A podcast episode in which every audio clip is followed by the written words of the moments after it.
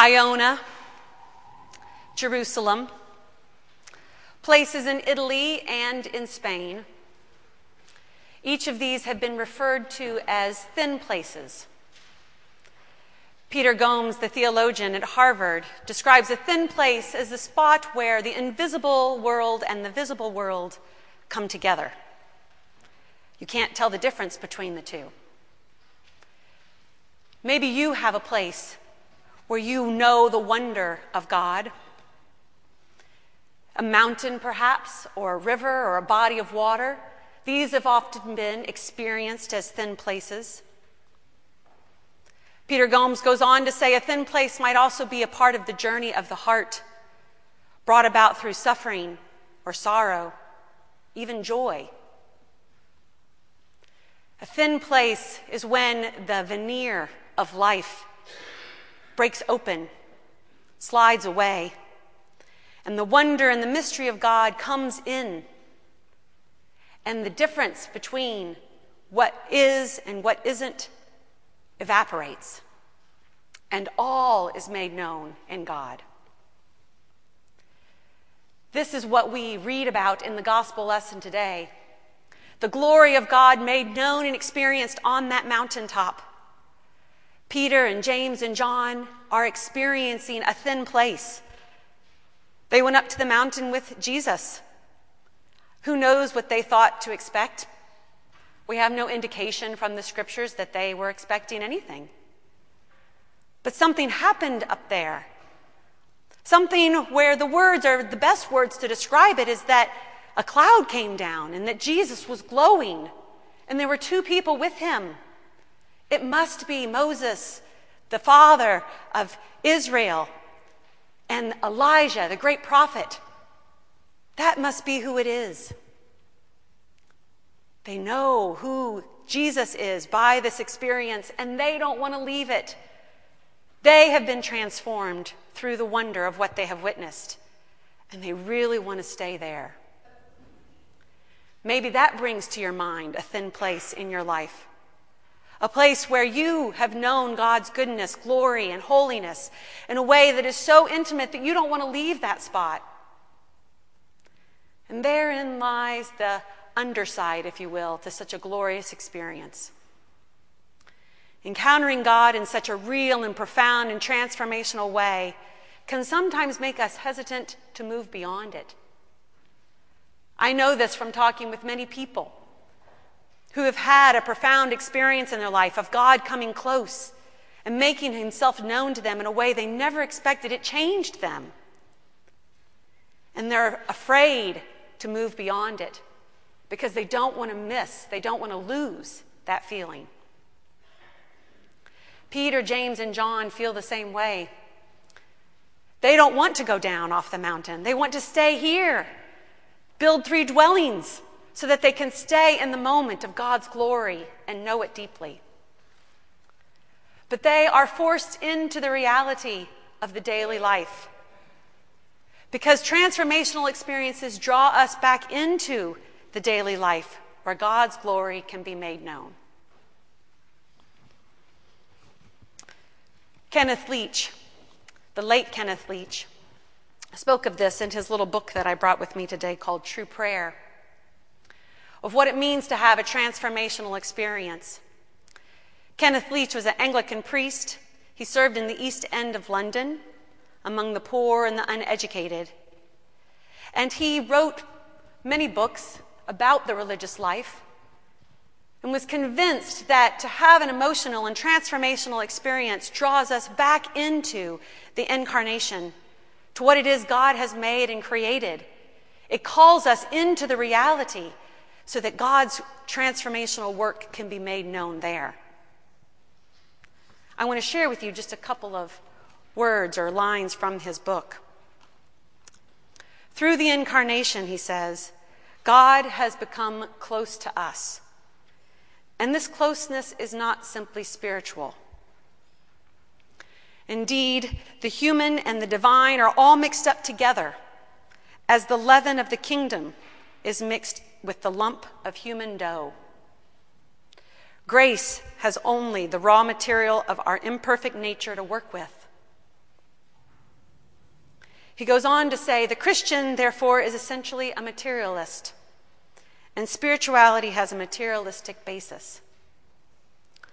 Our spiritual life arises from our human life, for it is whole human persons who are made in God's image. And it is the whole of human nature which God has taken to himself. It is totally wrong then to see spirituality as a way of opting out of the human struggle. Worship and the respect for the material order are inseparable. This is what we see in the gospel story. The disciples have feel, felt and experienced who Jesus is. It has changed them and they want to stay there. But no, they are told to go in, down, off the mountain, into the daily life and the struggles that they witness there. They are not prepared to realize God's glory in the world. And so we hear Jesus call them a faithless and perverse generation. They don't believe that God can change the world, just as they witnessed on that mountain. They don't realize that the good news that they have experienced in Jesus is actually for the world, to change the world. And so Jesus demonstrates it right there with this father who has his son, his only child, asking for healing and wholeness. Everyone sees the glory of God by Jesus' actions. Those thin places in our lives reveal to us God's glory, God's ability to transform not only us, but the world. I had such an experience when I went on the pilgrimage to the Holy Land a couple of years ago. It was the fall of 2014. Many of you know that I got to go on that trip and it was a wonderful gift, and people told me it would change me, and I thought, okay, but not really knowing or anticipating in what ways.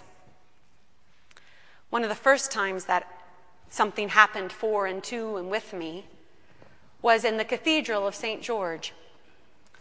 The diocesan cathedral is in East Jerusalem, and it looks like you would expect a cathedral to look.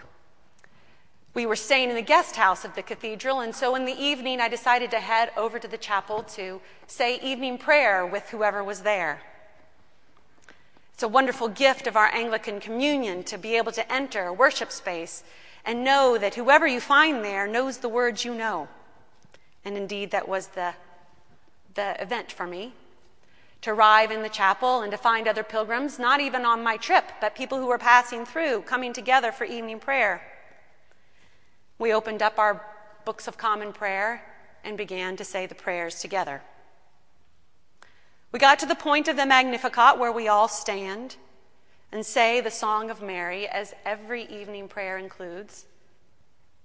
And I said those words My soul proclaims the greatness of the Lord. My spirit rejoices in God, my Savior.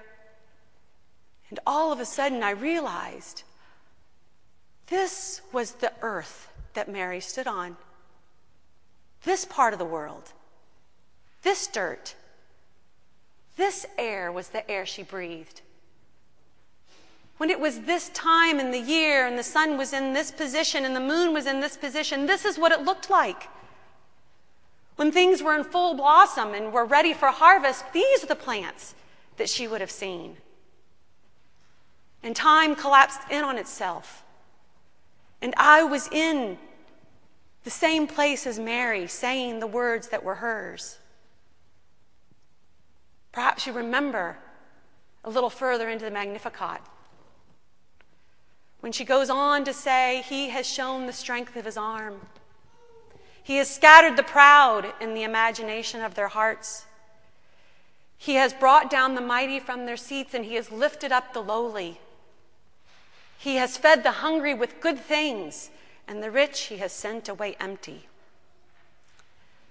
Mary's song of praise, the glory that she knew as one who had discovered that God had trusted her to carry the good news into the world. Her song reminds us that God comes into the here and the now and the realities of our life, transforms the real stuff, the material stuff, the stuff we know and we see and we engage. The meditation of Mary turns into a transformation and action in the world. When Peter and James and John were on that mountain and discovered Jesus in a whole new way, they be, were charged to go into the world to share that good news. It was a very simple instruction. God breaks into their imaginations and says to them, This is my son, my beloved. Listen to him. To listen is to obey. They are given a very simple instruction listen to him. That instruction is given to us as well. When we see the glory of God, it is meant to be given to us so that we can carry it into the world. The instruction to those disciples is the instruction to us. This is my son. Listen to him. Amen.